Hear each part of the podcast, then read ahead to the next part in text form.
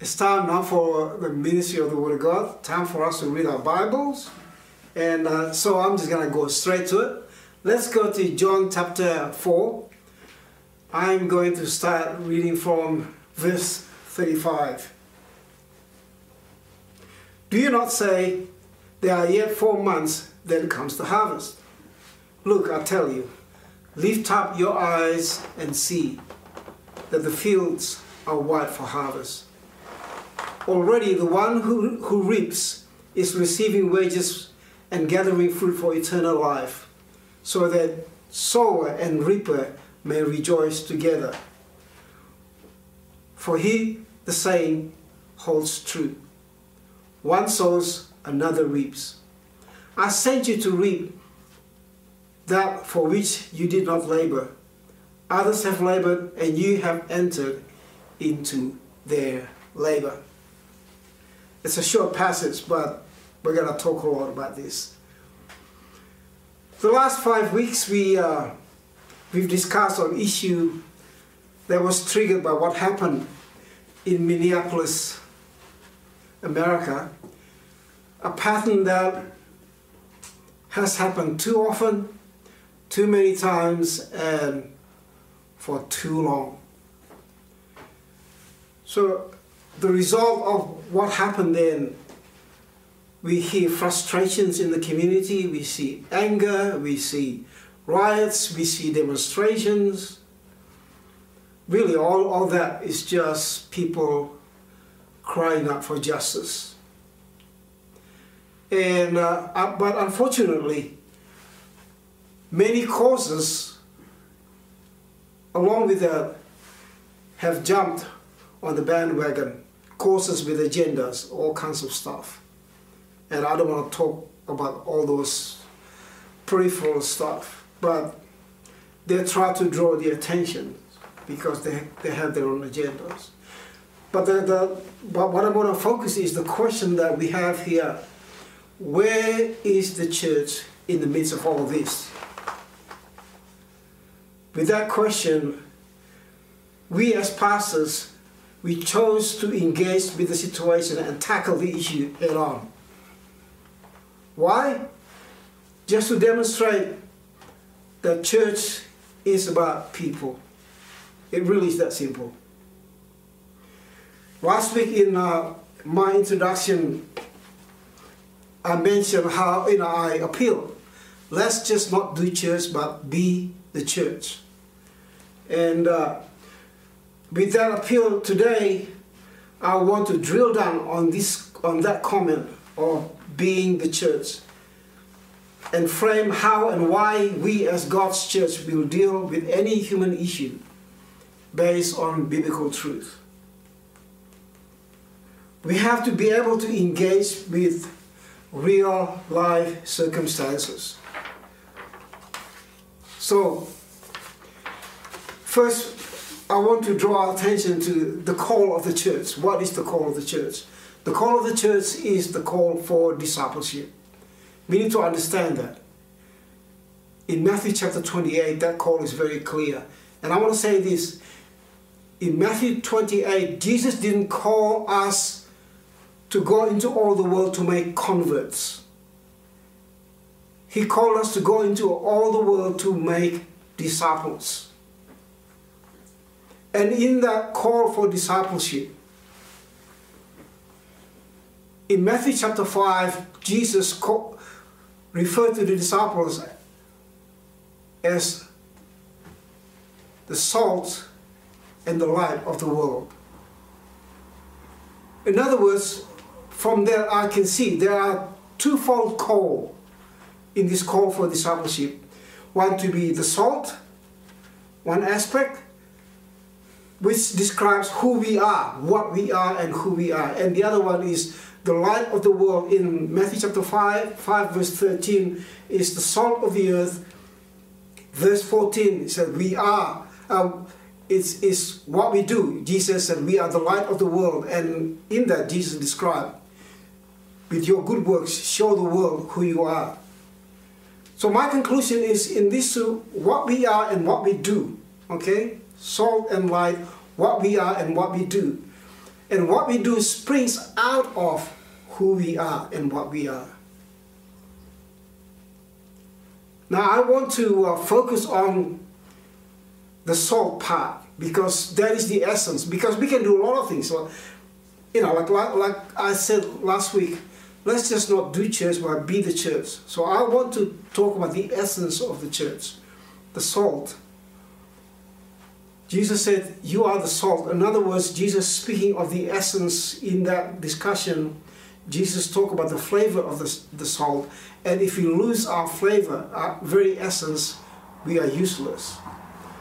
So my my my uh, I want to draw our attention in, in this way in that like salt our very essence is me, is meant to make an impact to our surrounding make an impact however let's take a step one step one step back before we, make an impact like the salt the salt will remain as as salty as it is unless there's an engagement between the salt and its surrounding, like the food or whatever it is, there's not going to be impact. So before impact, we have to, to go one step backward, engage. We need to engage with our surrounding. And so the impact, the, the measure of our impact depends on how we engage with our surrounding. Now here's the thing the effectiveness of our engagement with our surrounding also one step backward, another, another step back in, in how we treat people around us. But how we treat people around us also depends on how we see people around us. So my question is, how do we see people as God's disciples, as disciples of Jesus? Are we going to treat them like I mentioned a few weeks ago, like John chapter 9, where the disciples saw the blind man? The first question they asked is like, who sinned, this man or his father sinned? Or his parents? I don't think so. So in this, I want to draw our attention to two, how Jesus engaged with different people. And I'm going to use two scenarios in the, in the Gospel of John because there are two very contrasting scenarios and in two types of people that Jesus engaged with. One is Nicodemus in John chapter 3 and the Samaritan woman in John chapter 4. Nicodemus, it's two extreme of people, right? Because Nicodemus is a rabbi, an expert in the law of the Old Testament, and uh, a leader in the community, okay? He's a guy understanding the law and really anticipating the coming kingdom, the, new, this, the restoration of the kingdom of Israel. And the Samaritan woman is a woman, you know, with, a, with five husbands, but those five guys, they're not there with her anymore. Now she's living with a sixth man, and this sixth, sixth person is not her husband. So you can see, like, took, and we can see how Jesus actually interact and engaged with these two people. And we're gonna do this following the the whole steps there. How he sees the people, how he, he treats them, and what impact out of all that. All right, let's talk about Nicodemus in John chapter 3. We're not going to go through verse by verse, but I'm just going to tell the story. All right. Let's talk about good old Nick. All right? John chapter 3. How Jesus sees him. Number one, Jesus recognizes and acknowledges him as a teacher. Because in John chapter 3, verse 10, Jesus said to him, You are a teacher of Israel. So he sees him as he is. So you can, you can sense there is a respect there from Jesus towards him as a, as a teacher. And also, knowing him as a teacher of Israel, he, as a man who's anticipating uh, and waiting for the coming of the new kingdom of Israel. So that's so Jesus had an accurate assessment of him. Okay, how did Jesus treat him? he showed him, knowing that this is a man who's waiting for the coming kingdom, Jesus showed him the way to enter the kingdom. Because pretty much Jesus said, I know you're waiting for the coming kingdom, but you can't just enter into it. You have to, to be born into it and born by the Spirit. And another thing about how Jesus treated him is that because he recognized that he's a teacher, the way he interacted with, with Nicodemus is uh, from teacher to teacher, from rabbi to rabbi. Even though at the end of the discussion, Jesus was a teacher and he was the disciple. he was the, the student. I want to encourage you to read that story. What impact then did Jesus have out of that sort of meeting? Well, Nicodemus became Jesus' secret disciple after that. Because when the, the Pharisees wanted to arrest Jesus, because they were upset with Jesus, Nicodemus defended Jesus in uh, John chapter 7, verse 50. He said, when they wanted to arrest Jesus, he said to, to, to, to the leaders, to his leaders and his peers, he said, doesn't our law actually encourage us to actually learn of this of the person before we judge them to actually learn and see what they do. And then of course they ridiculed him. They said are you a galilean too now? And uh, so he became he defended jesus. And then also he, he was present at the burial of Jesus in John in uh, in John chapter 19, I believe. It says there that he brought at the burial of Jesus 75 pounds of mixture of myrrh and aloes. A lot of spices, 75 pounds. That's the impact. And I believe for the rest, well, the Bible doesn't say much, but for the rest of his life, he was a disciple of Jesus, even though in a secret way. But let's see how, how Jesus interacted, how he engaged with uh, this Samaritan woman. Okay? Number one, how he sees her. Jesus saw her more than just a woman, nor even worse, Samaritan woman. I want to explain this. Why I push this idea of a woman. Traditionally, at that time, it is very uncommon and very unusual and unbecoming for a man to initiate greeting with a, with a woman. And more than that, according to uh, verse 9 in, in uh, chapter 4, John chapter 4, verse 9, it, where it says, where the writer John wrote, the Jews don't associate with the Samaritans, especially a woman. So here we go. And the next thing is, Jesus knew by the Holy Spirit that this woman had five husbands, and the one she's living with now at, the, at that moment is not her husband. Now, here's the point, I believe. Jesus saw the lifestyle, while sinful, yet underneath of all that is a deep, unquenchable thirst in the woman. So, how does Jesus treat her in the conversation, in the interaction? Jesus didn't humiliate her just because he knew by the, by the Spirit her sinful lifestyle.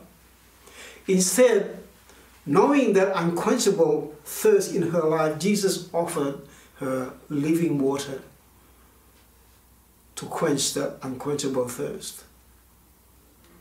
And the next thing is in verse 16 to 18, Jesus actually commended her for her honesty. Jesus said to her, Great, you've told me the truth. Powerful. What's the impact that Jesus had in her life? The first thing is she understood after the conversation, a long conversation. You, you need to read that story. She understood that Jesus is the prophet and the Messiah. an understanding that the multitude of the, you got to understand Samaritans are the second class citizen. They don't connect with the Jews. Now, she's a Samaritan, and yet she gained an understanding that Jesus is the prophet and the Messiah, where majority of the Jews missed up. They totally did not, they couldn't see who Jesus was. And she did. That's the impact. The next thing is that is powerful is this. In that in in that uh, conversation, Jesus said, "Call your husband." So instead of calling her husband, the whole village came to Jesus. Isn't that powerful? Jesus said, Call your husband. She brought the whole village. And this is what the villagers said to, said to her. We no longer believe just because of what she said. Now we have heard for ourselves. And we know that this man really is the Savior of the world. Isn't that powerful? Mm-hmm. Now, with that story, I think it will make more sense if you look back again to what Jesus is saying in John chapter 5, verse, uh, chapter 4, verse 35, the scripture that we read before. Do you not say there are yet four months, that then comes the harvest? All right? I believe as the, the, the, the, the Pharisees were coming, Jesus then said to the disciples, Do you not say that there are yet four months, then comes the harvest? Look, I tell you, lift up your eyes and see.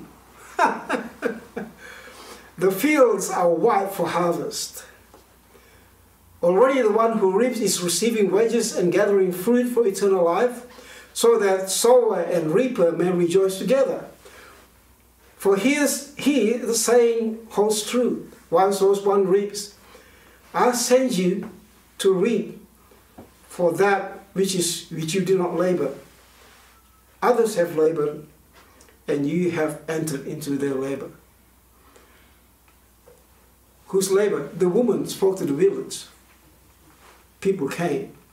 Now Jesus said, Now you guys gonna read. I want to look look at the, the disciples and from the disciples. I'm gonna bring the disciples inside this thing. So they went away when Jesus had this conversation with the, the woman. And then after the conversation, they came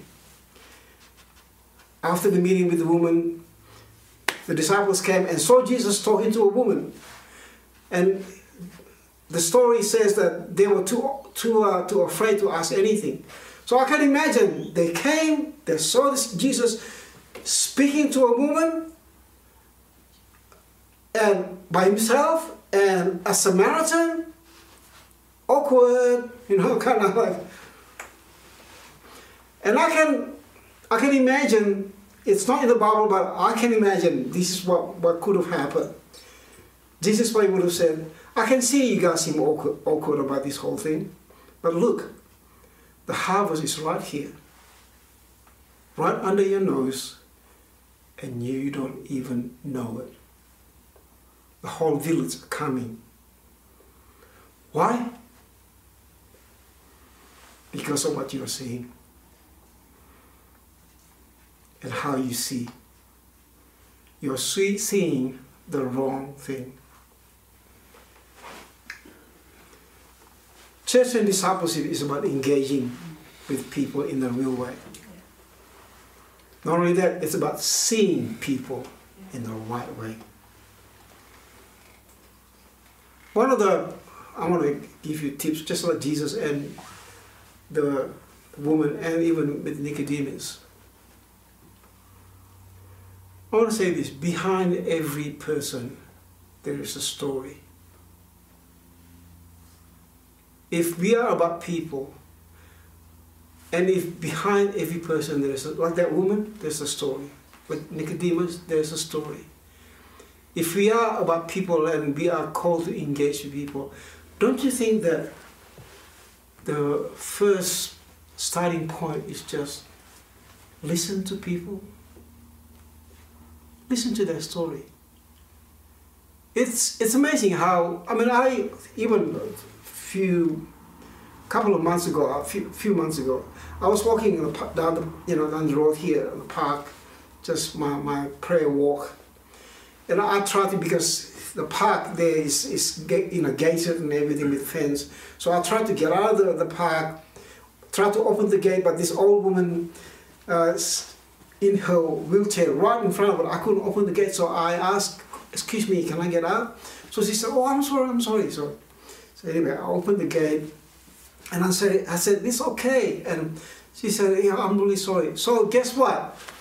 To start a conversation, it's like, it really is as simple as, how are you going? So anyway, I asked her, so how are you doing? You know, like, are you, are you, she said, yeah, I'm just doing this thing, a morning, just morning sort of walk, a morning, whatever. and then I said, yeah, I noticed you have you have an accent. Uh, is it a European accent?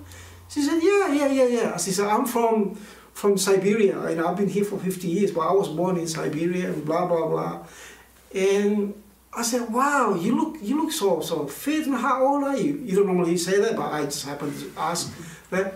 How old are you? She said, oh, I'm 93. I said, what? You don't look 93. And I said, man, and I just said, you know, as, as we were talking, I said, can I pray for you? I just want to pray for you. I said, I'm a minister, so can I pray for you? She said, sure, and I'd love you to pray for me. She said, one thing, please don't pray that I will live for 100 years old. so I prayed for her. You know what? It really is that simple. I mean, see, I could say something, I could see something change in her after I prayed for her. And then I said, I pray, Lord, bless her, Lord, with whatever time that she has, Lord, bless her. And now the conversation didn't go go far, but you know, I, I thought, you know, you, there is there are many ways to engage with people, and and I think that is the call of discipleship. So my question is this. I'm going to close with this. What do you see? Do you, do you see person? Do you see a sinner? Or do you see, what do you see? Let's just see people for who they are. And next week, we're going to talk about, okay, that's Jesus. He's powerful. He knows everything. Okay, as people who don't know anything, but we are led by the Holy Spirit, how do we engage with people and know where they're? God bless you.